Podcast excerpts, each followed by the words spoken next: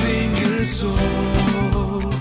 Reaching further and stepping in closer. CGN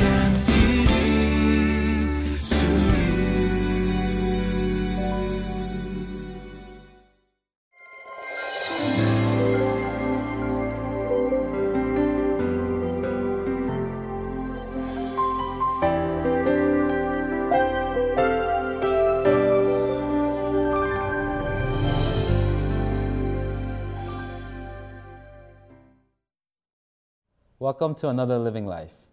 Uh, raising a seven year old daughter uh, is a source of my biggest joy, uh, but it's also the source of my biggest challenge in my life. Uh, these days, even though she's only seven, she has all these boundaries and she has all these ideas of ownership uh, already in her life.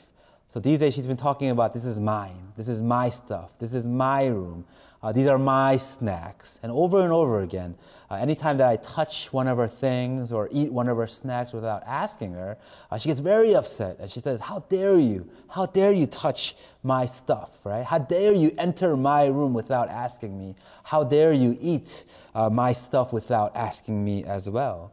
Uh, and as her father, as her very immature and petty father, I remind her that everything that she has, that she didn't buy any of it that I have provided everything uh, for her. Uh, we've been meditating the last couple of days on this final chapter in Leviticus, in Leviticus chapter 27, and we see that most of the chapter is all about how God's uh, instructions for people to make vows and make dedications to Him, uh, how to give offering to Him, basically. Uh, but this final section in chapter 27 is a very it's a little bit different. Uh, it's a reminder that everything that God has, that God has given us, uh, it comes from Him. That everything that we have that is good, that He is the source of all of that. And there is an expectation for us to respond to God's grace. So, once again, as we go into today's passage, uh, let's go in with a heart of expectation and a heart of worship, and perhaps most importantly today, a very full heart of thanksgiving.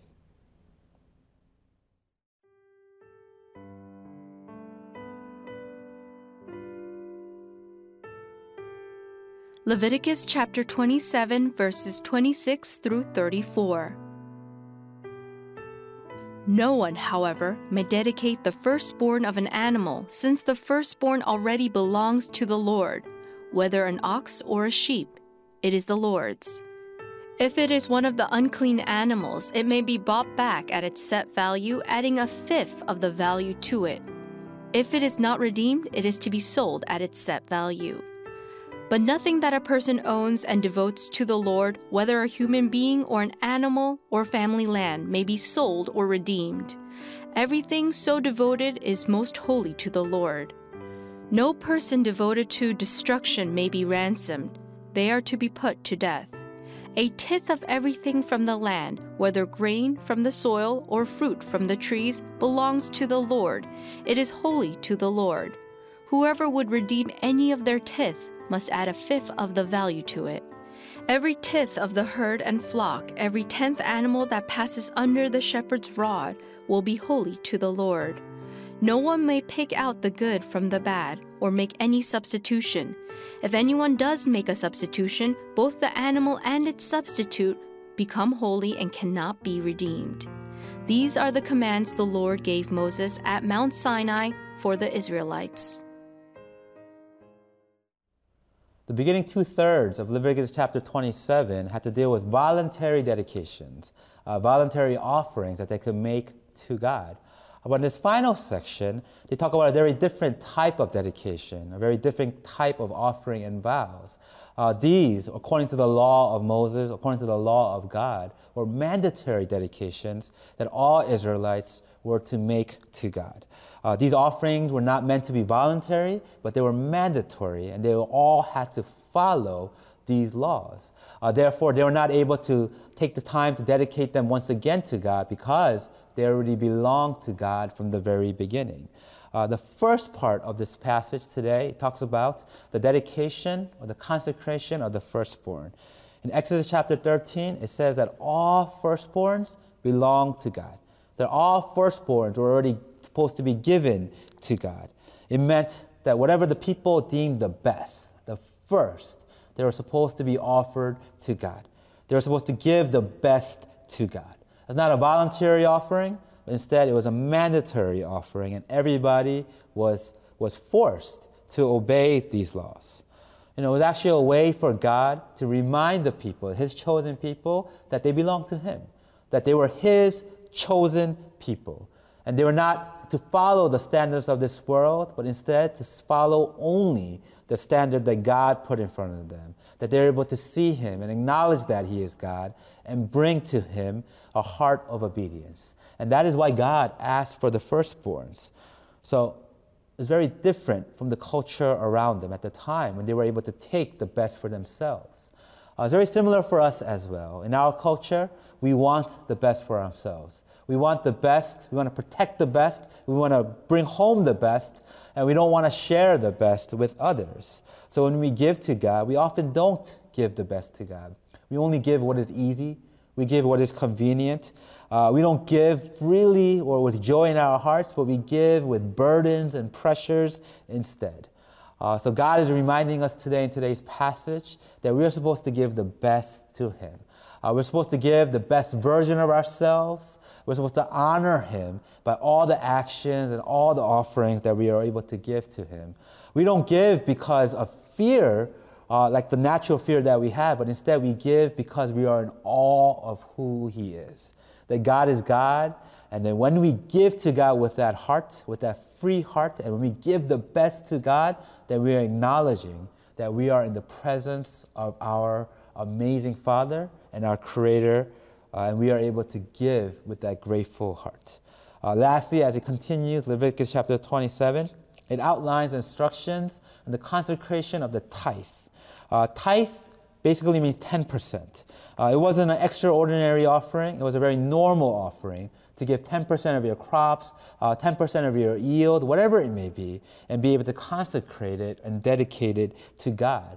And that way, you're able to fulfill the duty that God has presented in front of you.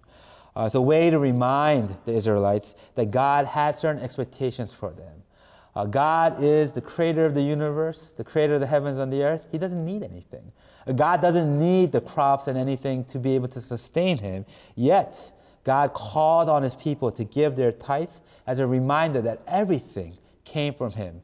Uh, therefore, they should give and they should give at least 10% in the name of God. And it's a way to be able to guard the hearts of the Israelites who might become conceited in their giving, who might want to take for themselves a little bit extra, and be able to just set a standard for all of his chosen people to follow. So it doesn't matter if you're rich, it doesn't matter if you're poor, relatively, you are giving the same amount to God. You're able to give this offering to understand and to be able to acknowledge that you were God's chosen people. You know, when you give in love, when you give something to someone that you love, if you give up something and sacrifice something on behalf of someone that you love, uh, you don't actually feel bad about it.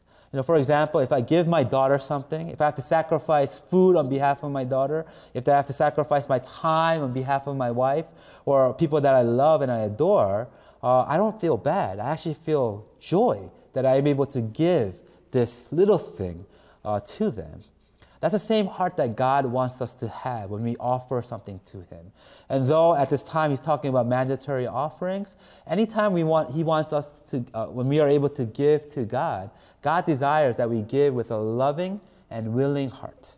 That when we give, that we give everything that we have, that we give the best that we have, and that we are able to surrender our full lives to Him in our giving. That we are able to give with a worshipful heart and a grateful heart that our giving is not a burden, but it's something that we are able to remind ourselves that God is the ultimate giver, that God is the source of our lives, and God is the source of all that is good in our lives. So when we give, we don't give because we are extraordinary. We don't give because we are special, but we actually offer it to a God who is amazing, and a God who is extraordinary, and a God who is extremely unique and holy and special.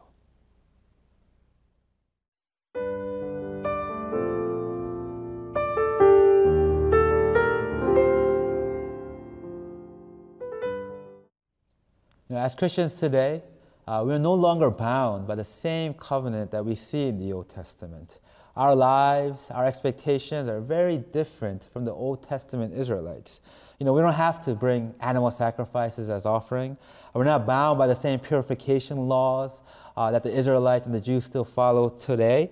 Uh, we, don't, we don't have to follow the 613 commandments that we see in the Old Testament. Uh, the reason is that we have received salvation and we have received freedom uh, by the life, death, and resurrection and the blood of Jesus Christ. And our lives each day are regenerated uh, by the power of the Holy Spirit. Uh, but that does not mean that God is okay with us living our lives whichever way we want. It doesn't mean that we could do whatever we want, that we don't have to give anything back. God loves us just the way we are, and God chooses us just the way that we are. But God expects us to be able to grow and grow and grow in His Spirit and be able to respond with the freedom that we have. That we have this responsibility in our freedom to be able to live generous lives, to be able to give generously to our brothers and sisters, and to be able to present the truth of Jesus Christ in all that we do. And though we are no longer bound by those laws many thousand years ago, there still is that responsibility for us to lead holy lives. Uh, just as our Father in heaven is holy, we are called to live and reflect that holiness in our lives today as well. Let us pray. Dear God, we thank you for giving us this message in Leviticus chapter 27.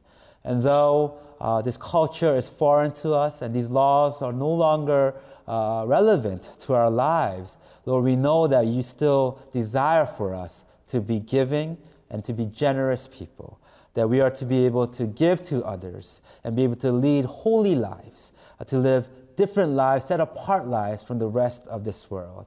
So today that we ask uh, for you to strengthen us, to equip us, so that we, as we go forth into this world, that we're able to just represent you and to be able to reflect the image uh, of you in all our actions in our words and all our deeds, that we may be, be a blessing onto your world today. Uh, please give us the strength to be able to live this out. We pray all this in the name of your Son, Jesus Christ. Amen.